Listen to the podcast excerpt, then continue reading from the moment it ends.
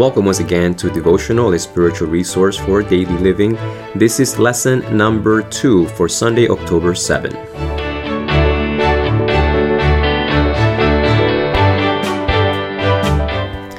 This lesson started us off with a bang. Uh, tremendous uh, insights in regards to carelessness, and I want to continue building on that. The lesson continues us in that direction.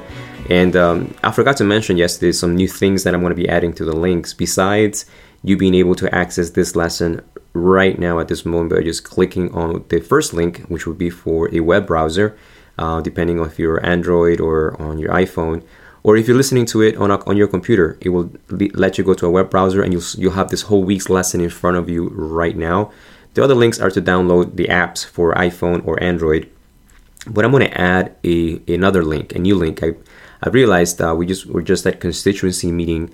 Uh, constituency meeting is something that happens five years in the Michigan Conference, and it's when all the churches send representatives um, to the academy, to uh, an Adventist academy that we have in Michigan, and we we elect new officers, the president of the conference, secretary, treasurer, etc.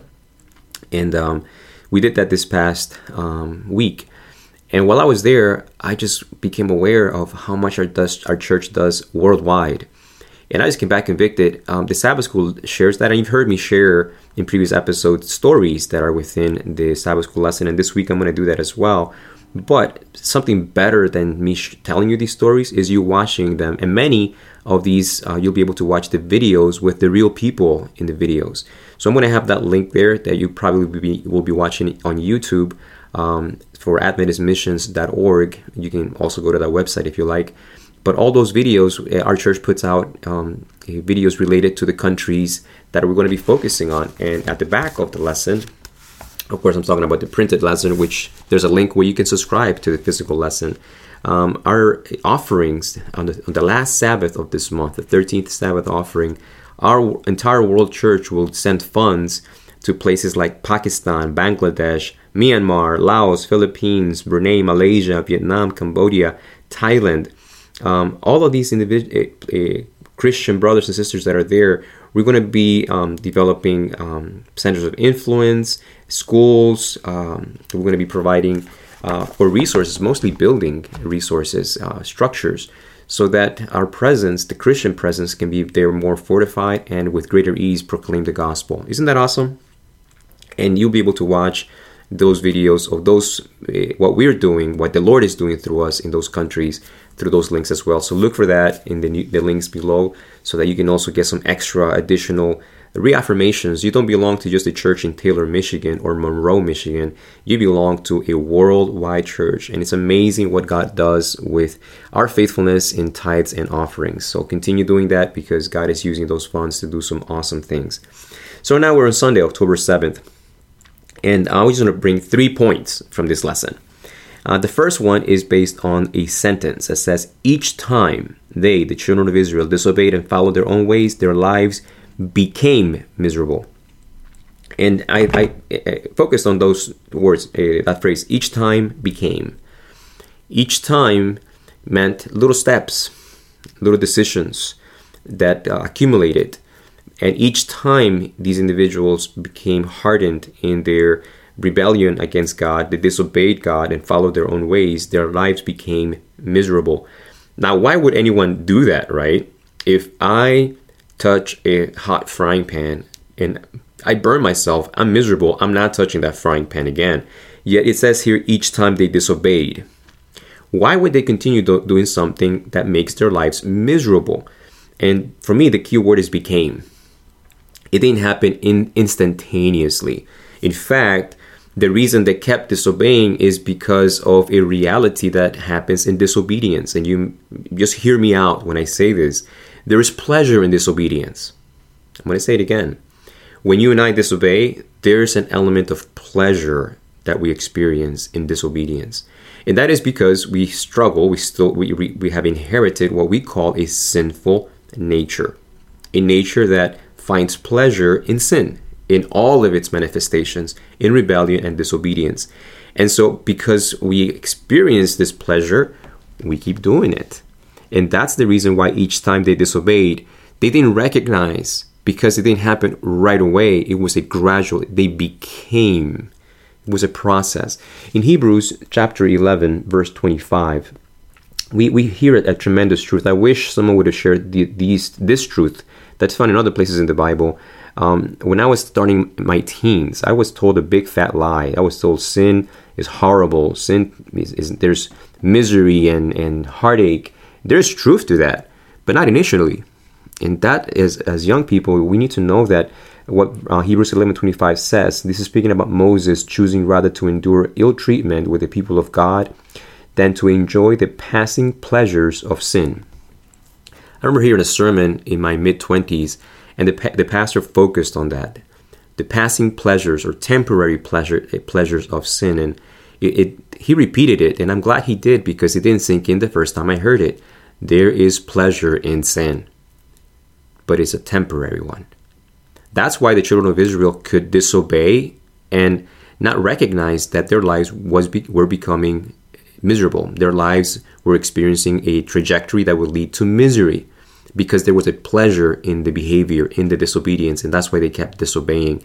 And that's the, the, the predicament that humanity finds themselves. They'll hear Christians and they'll they'll come to a church and they hear from the pulpit, you know, that the wages of sin is death. But to them, after on the weekends, sin feels actually pretty good at the bar, at the disco, or the dance club, or wherever it is. There's pleasure, and yes, there is. But that pleasure is only temporary, and the byproduct of that temporary pleasure is misery. That's point number one that I wanted to bring from that lesson. The second is uh, we have that challenge, right? The Holy Spirit, praise God, is there to unmask the lie. The, the Holy Spirit doesn't want us to experience misery, doesn't want you to experience misery. So the Holy Spirit is at every step, every time we have to make decisions. The, the Holy Spirit is there to convict us of sin, of righteousness, and of judgment. Is is there to highlight. It might feel good now, but the Word of God says. The Word of God says. I mean, you see that yesterday when, when we looked at Genesis chapter 4, when God approaches um, Cain and says, Why are you angry? There, there's choices. You're making small choices, and there's pleasure when you experience anger and you begin to daydream about ex- expressing that anger, that wrath on that person with vengeance and violence. There is pleasure. And God is trying to awaken Cain to what that pleasure hides from our vision. It, it, it is a curtain. That pleasure is a big, thick curtain that does not allow us to see and behold the consequences of our acting out and pursuing that pleasure to its end. When that, once that curtain is unfolded, what we see behind it is misery. And God, with tender, patient pity, pursued Cain. And the, the, the gospel is shown there because God approaches Cain a second time after he murdered Cain. So many of us, like myself, when I heard that sermon, I had already began to experience the misery, the consequences, how my life had become a bitter eh, episodes of one regret after the other, one remorse after the other. And when I heard that sermon, I thought, is there hope for me? Well, Genesis chapter 4 tells us there's hope. We may be the the past the curtain and experiencing the misery. And after Cain murdered, God still came after him, seeking to re- uh, restore, seeking to save this stubborn, angry young man. So, the second point that I want to bring from the lesson is, beautiful. It's, this is only the highlights. There's so much more. I hope you will spend spend time with the lesson. Um, is a uh, one sentence again that says, um, "This is God speaking out of Jeremiah chapter three." It says, "For I am merciful only acknowledge your iniquity. For I am merciful, only acknowledge your iniquity. You know, that's that's where pride really becomes so heinous. Pride is what silences, what force, what leads us to, you know, clench our lips. I'm not going to confess it. That was the issue with Cain. Cain, confess, acknowledge, own. Don't lie to yourself. You see it.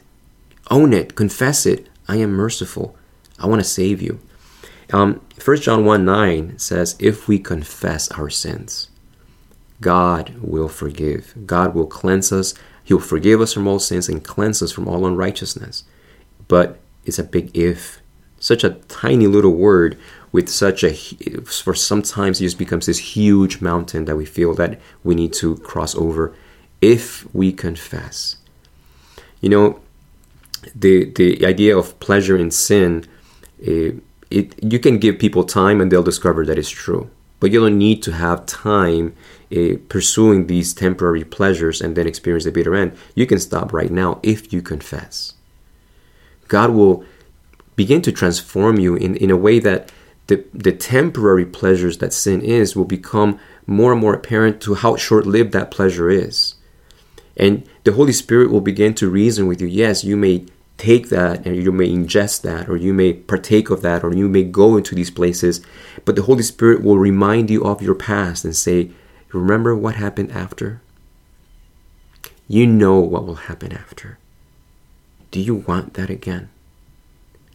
So, in a sense, though it does not have to be this way, God can take my past uh, failures and mistakes and use those as tangible personal warnings that today can protect me from making the same mistakes I used to. Isn't the gospel wonderful? That God can use the brokenness of my past to keep me fixed and whole today. It doesn't have to be that way. By no means am I advocating go ahead and mess up your life because it will become wonderful lessons for life later on. No way. And God doesn't want that either because not everybody comes back. Not everybody returns. Not everyone um, yields their hearts. And the last point I want to make for this lesson is um, another sentence. Jeremiah's words were spoken at a time of general neglect of God's word general neglect, not rebellion. They were not burning it in the streets, it was just sitting in the shelves collecting dust. Are you neglecting the Bible? And I'm hoping that if you're listening to this, you're not. But I'm hoping that this does not replace your time in the Bible. My whole purpose, my burden, my passion, and my mission in making these podcasts is to whet our appetites enough so that if I am not presently um, being passionate and intentional in engaging God's words, that I will choose to do so. Because it's the Word of God that provides for you the power to walk away from temporary pleasures. And it is the Word of God that puts in you the desires to not go back to them. It is the Word of God that encourages you, that the Holy Spirit uses to soften your heart so that you will confess your sins. You will acknowledge your wrongs. You will not try to justify just like uh, Adam and Eve did and Cain. That is our natural response to the promptings of the Spirit. And the Word of God can provide for you the assurance, number one, that God is merciful. Only acknowledge. Is there something that you need to talk to the Lord about? Is there something that God has been putting in your heart that you need to make right with Him?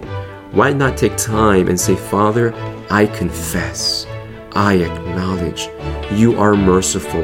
And I claim the promise of 1 John 1 9 that if I confess my sin, you will forgive and cleanse me from all my past mistakes. What a promise! And we're just getting started with the lesson for this week.